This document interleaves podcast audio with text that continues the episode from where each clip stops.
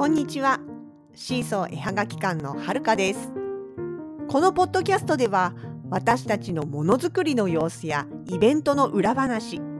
北海道暮らしのあれこれを中心に気ままにゆるーく発信しています。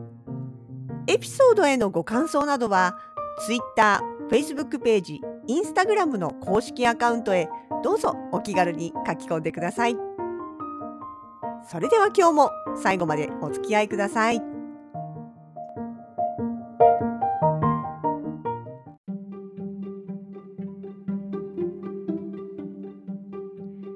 2022年8月の30日1日遅れましたが29日月曜日に東コーストは山花店で開催いたしましたスマイルアートフェスタご参加くださったお客様出店の皆様そしてお手伝いくださっているお店の皆様ありがとうございましたおかげさまで無事に終了することができました当日の様子なんですけれども今回は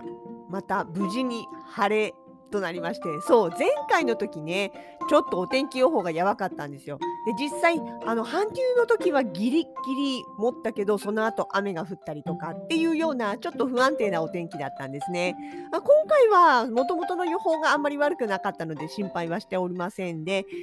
まああの若干曇った時間帯もありましたけれどもでも天井からね降り注ぐアトリウムなんで上がガラス張りなんですよねなのでまあお天気外のね日の光を感じながら、和気あいあいとイベントを開催させていただきました。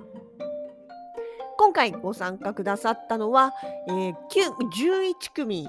の作家さんです。といっても、まあ、うち2組は主催ブースなんですけれども、なので、まあ、実際的にはね、9ブースプラス主催2組という形にはなりましてね。で、えー、そのうち8組が物販、あの販売ですね。で、えー、3組が、えー、ワークショップだとかあとはセラピーとかね占いとかっていうちょっとその物販とは違う形のブースということでねまあその辺になんとなくスマフェスらしさがあるなっていう気持ちが私の中ではあるんですけれども、まあ、そんな形でね、えー、展開をしておりました。まあ、ちょっとね、なんかその特売日っていうところで言えば、若干思ったよりは緩い感じだったかなというところもあるんですけれども、いや、でもね、ほんとね、そう、ほんとね、スマフェスはね、あの、お客様にもそうですけれども、出店者さんにも助けられてるイベントでしてね、例えばそういった状況であっても、なんだろうな、通りがかりのお客様にこうね、お声かけくださったりとかね、あとは作家さん同士でいろいろ工夫したり、こう、なんていうのかな、声かけ合ったりとか、あと交流ね、あの、したりとか、もう、なんていうのかな、その場を楽しむっていうことをすごく、皆さん本当に上手な方ばかりで、まあ、主催としてはそれに甘えてちゃいけないんだけれどもなんだけどもでもまあなんていうかな本当ありがたいというかほっとしていますっていうような状況ですね。でね ここから先は私の個人的な、えー、スマフェスを楽しんじゃいました話なんですけどいやー、今回ね、そう、ワークショップで、あの、いつも滝野でね、ご一緒させてもらってるぶどうのみさん、グラスぶどうのみさんに、あの、ワークで出店いただいたんですね。でね、滝野では毎年お会いしてるんです。ワークショップやってるとこもうずっと何十回も見てるんです。でも、私、どうのみさんのワークやったことなかったんです。っていうのは、結局いつもワークをやっている姿はあの滝野ばっかりでそれ以外のイベントっていうのはもうちょいちょいお会いするんですよちょいちょいお会いするんだけれどもいつもあの物販の方でねあの、まあ、同じそのガガラスのどんぐりのペンダントとかイヤリングとかっていうのを中心にしたガラスの素敵なアクセサリーをねたくさん並べてらっしゃるんですがそういう姿はいつも見るけれどもワークショップは滝野でしか見かけたことがなかったんですよ。で実際滝野でしかほぼほぼやってないんです。だいぶ前に本当に数えるほど何回かそのワークショップ滝野以外の場所でワークをやっていたこともあるらしいんですけれどもねで実際あのうちのスマフェスの主催の松本さんも滝野じゃない場所でねペンダントをやったことがあるということでだからないわけじゃないんだけどでもすごい少ないんですよ。でね、まあ、滝野はさすがに私たちもあのなんていうのかな講師側で行ってるので雨降ってよっぽど暇でお客さんどこにもいないっていう時だったらともかくとしてそうじゃない時にはさすがにねその時間中に滑り座り込んで自分が楽しむわけにはいかないわけですよ。だからね、でも、でもね、すごい、そ、ぶどのみさんのやつやってみたかったんですよ。結局さ。ねえ、あの可愛いやつもいつもすごい人気なのね。滝野でもさ、本当にあのー、ガラスのペンダント、じゃないや、どんぐり入ってる日は本当にねあの受付も 朝から覚悟してというかいかにしてこうねあのなんだろう変な街を出さずにみんなに楽しんでもらうかっていうことを気にするくらいとにかく希望者が多いんですよね。でまあ今年なんかもあの NHK の中継が入った時にあのぶどうのみさんがね代表で出てくださったりしてるもんですから余計にねやっぱり認知度人気が高くてですね。だから滝野でこっそりやるっていうわけにもいかなくてでもねずっとやってみたかったの。あのストラップ。いやしおりでもよかったんだ。しおりでもよかったんだけど、まあ、ちょっと今回はねあの私鍵とあるロッカーの鍵があるんですけどそこについてるねあのなんていうのかなキーホルダーっていうかストラップっていうかがちょっともうだいぶ古いんで、なんか可愛いの新しくつけたいなと思ってたんで、そこに使えたらいいなと思ってね。いや、っていうか、もともと私すごいガラス好きなんですよ。本当にガラスとオルゴールすごい好きであのそれこそ長野県の安曇野とかねあそこ行くとガラスのオルゴール館だったりとかさあとそうそうそういうのがあったりしてすごい何回も行ってますし小樽もねガラス素敵なところいっぱいあるじゃないですか。だから小樽もあの観光っていうか遊びに行くとあの北市ガラスとかねそういうところ入ってまあしばらく行ってないけど行ったらね、ほんとね、もううっとりしちゃって、なかなか出てこないんです、私。っていうくらい、ガラスは実は好きなんです。ただまあ、自分家ではあんまりね、ないけどもね、そうでガラスのバーナーワークとかさすごい昔から憧れててその小樽行くとねその工房の様子とかを外から眺められる場所があったりしてでガラス細工の職人さんがそこでいろいろなガラス細工作ってる光景を、まあ、あの見ることができるんですけどそういうとこ行っちゃうとねほんとね飽きずにずっと見てられるっていうかねでもいやでも私あんな熱いバナバーナーとか目の前にしたらビビっちゃっていくら慣れても慣れずにこう何て言うのかななギリギリ待って待ってこう調整するなんていうことは一生できないだろうななんとかよくわかんないことを考えながらね見てたりするわけでっていうまあガラス好きの話はいいやそう。でそうまあねいつかねやってみたいなと思っていたのを今回もう本当にねあの何て言うのかなま、なある意味ワークで OK してくれると思わないけど言ったら来てくれるかなっていうダメ元でご声かけしたらすごくねあの気さくに「いやいいよ出店するよその日日程空いてるよ」って言ってくれてで今回の出店が実現したわけなんですよね。なのでいや最初はねスタート直後はちょっと様子見てたんですっていうのは他のお客さん来てさあの場所を取ってたら悪いかなと思ってどんなもんかなと思って様子を見ていてでお昼過ぎくらいかな。今ならあの行っても何て言うかな他の人の席を奪うことにはならないだろうと思ってやらせていただきました。初体験。ガラスのどん切りストラップ。あのねいや受付滝野の受付やってる時にも一応簡単に工程を説明したりはするんですけども。っぱやってみるとねああ、やっぱりいろいろ思ってたなんていうかなものをなんていうか手順っていうのかなとは違うんだなっていやそれがいい悪いとかじゃなくっておおっていうかなんかね そして自分の不器用さがめちゃくちゃ露呈した感じだったんですけどそうまずそうねガラス玉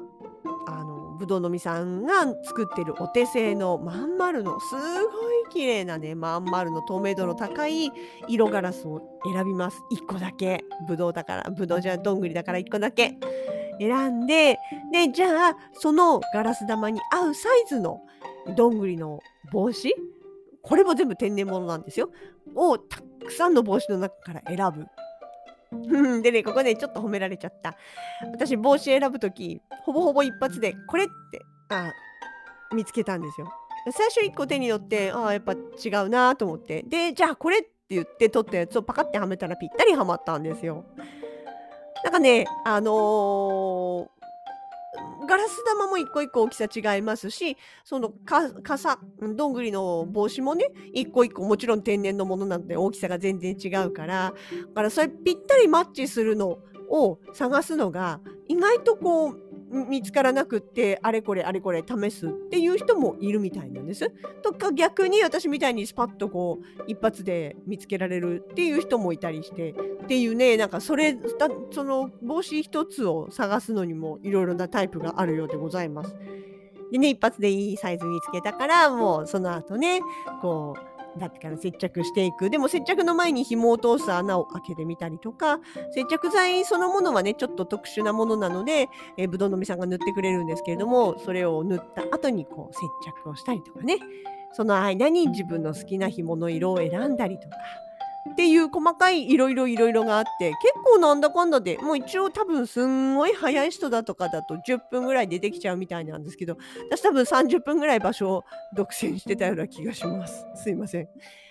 まあでもね本当おかげさまで。あそうそう。で紐通す前にそうガラスの葉っぱもね選べるんですよ。ぶどうのというかどんぐりのかどんぐりの傘のすぐ横につける形になるちっちゃいサイズの葉っぱですね。これもあの全部、全部全部、あのぶどうのみさんのお手製なんですよね。えそれでその葉っぱ自体もやっぱり濃い緑とか明るい黄緑とかいろいろありますからその中から好きな形色を選んでで紐の取り付けと一緒にくっつけてっていう感じなんですよね。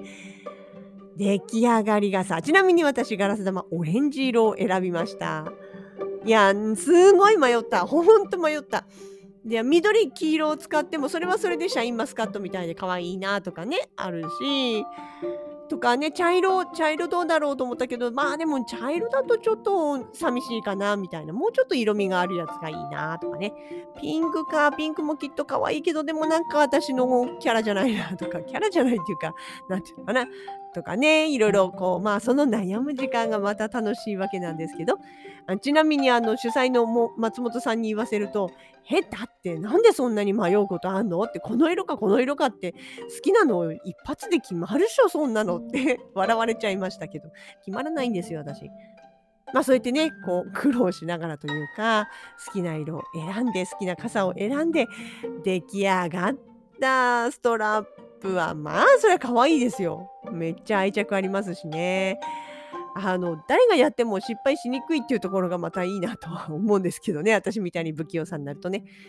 みんなに本当ねもう出店の皆さんに片っ端からね自慢しまくっちゃいました見て見てかわいいっしょ見て見てって言ってねすいません本当にあのそういうのにあのわちゃわちゃ絡んでくる人に付き合ってくれて皆様本当ありがとうございます。まあ、というわけでね、ようやく念願のぶどうのみさんのワークショップを体験することもできまして、私も大満足でございました。だから主催よ。というわけで、えー、まあ本当にね、皆様のご協力もありまして、9月、じゃない、8月29日のスマイルアートフェスタ、プロミ山花店での、えー、開催は終了いたしました。次回、12月予定しております。一応日にちも決まってるけど、またこれはちょっとね、後ほど公開させていただくということで、えその12月がね、まあ、時期的にも年内最後となると思います。雪のシーズンになっちゃうとね、搬入搬出大変になってしまうので、えーと、おそらく雪解けの春先までは、えー、お休み期間というか、そういう感じになるかとは思います。まあ、だか最後ね、12月、えっ、ー、と、多分クリスマスムードの感じになってくるのかなっていう時期だと思いますのでね、えー、ぜひクリスマス用品というか、クリスマスのちょっとしたアイテムとか、えー、冬物とかをね、え見に遊びに来ていただけたらいいなと思っております。こちら詳細はまた近くなりましたらご案内させていただきます。いや、本当に皆様ありがとうございました。本日はスマフェスほぼほぼ個人体験記でした。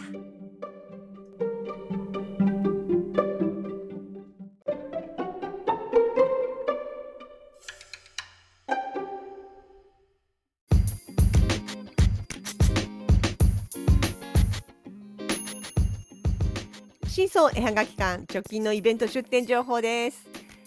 9月少し涼しくなった地下ホに登場いたします。ハンドトゥーハートポップアップショップ。2年7ヶ月ぶりの地下穂通路での出店となります。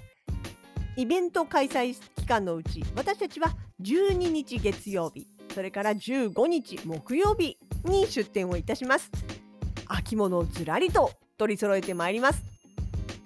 その後シルバーウィークは再びワークショップ。ハンドトゥーハートハッピーキャラバン in 栗山公園というわけでえ9月の後ろの方のシルバーウィーク23、24、25の3連休に栗山町の栗山公園で野外出店をいたします定番のデコ盛り歓迎ペンダントペンタテのほかお祭り特別メニューとして栗型マグネット作りもやります各会場へぜひお散歩がてら足をお運びください。